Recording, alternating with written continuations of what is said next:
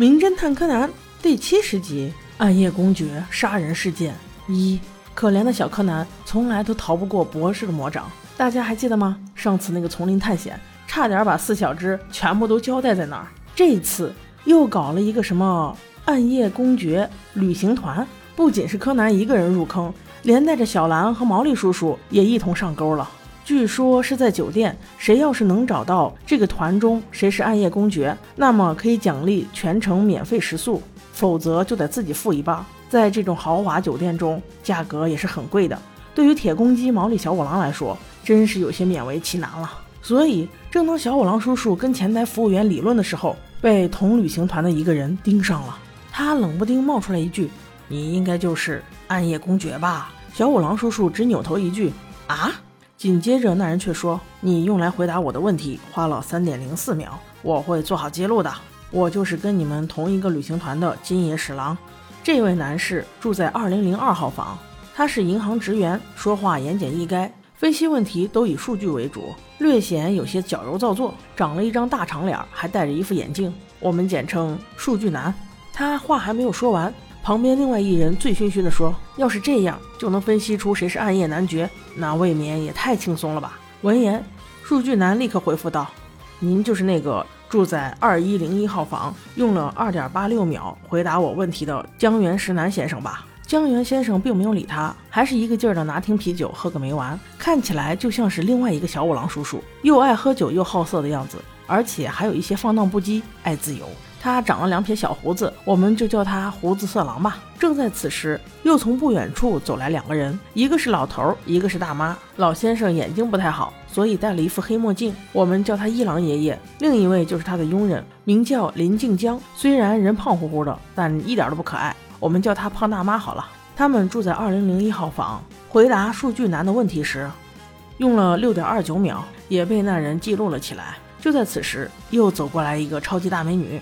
她住在二一零二号房间，名叫秀子小姐。很明显，她是长脸眼镜男的克星。他一来，那人就闭嘴了。柯南知道参加旅行团的一共有十个人，但是现在数来数去只有八个。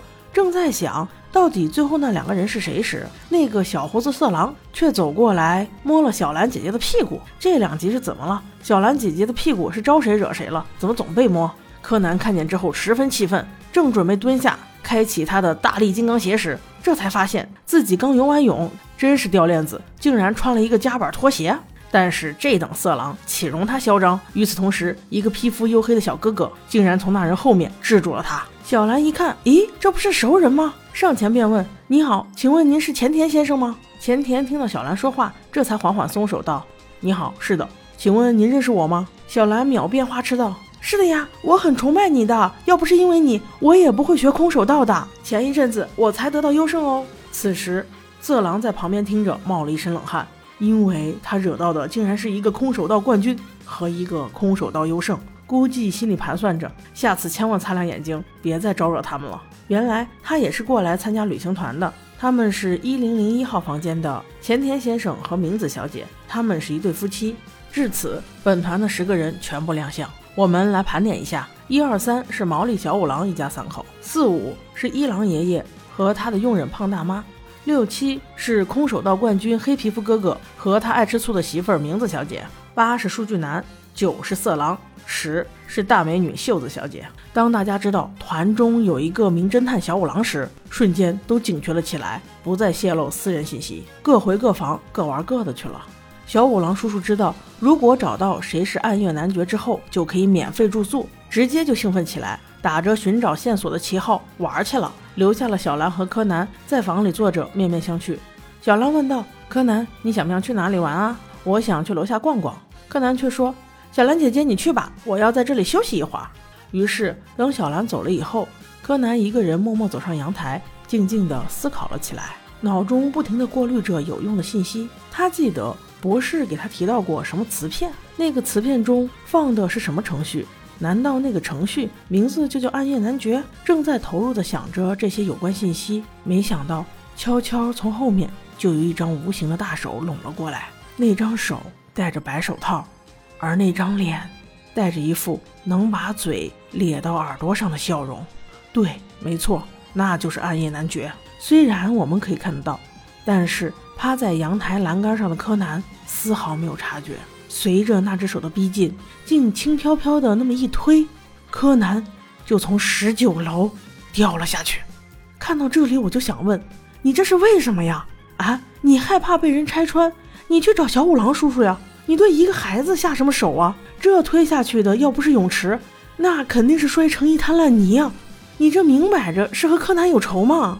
怎么能这么轻易对一个小孩子下手呢？这不是一场游戏吗？为了一场游戏，至于要杀人吗？而且还是小孩儿。还好柯南有主角光环，掉在泳池里之后，竟然没有一点伤痛，瞬间爬出来去追凶手。但是肯定一无所获呀！这么长时间，凶手早就换好衣服逃之夭夭了。柯南便想，这个人一定就在团中除了他们三个以外的七个人之中。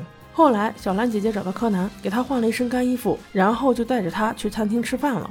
餐厅人非常多，但是还好，小五郎叔叔已经事先给他们占好了位置，还有小黑哥哥夫妻与他们同坐。原来黑哥哥的媳妇儿是工藤优作的书迷，他可是非常了解黑暗男爵的。大家聊得很开心，可是，在不远处，那个色狼竟然又举起酒杯向他们这桌示意。小兰瞬间警惕了起来，但是柯南却觉得很奇怪，因为那个色狼谁都看，谁都骚扰，就连过来送酒的女服务生都不放过。可是，唯独对他们团里的那个超级大美女视而不见，这是为什么呢？我们下集再说。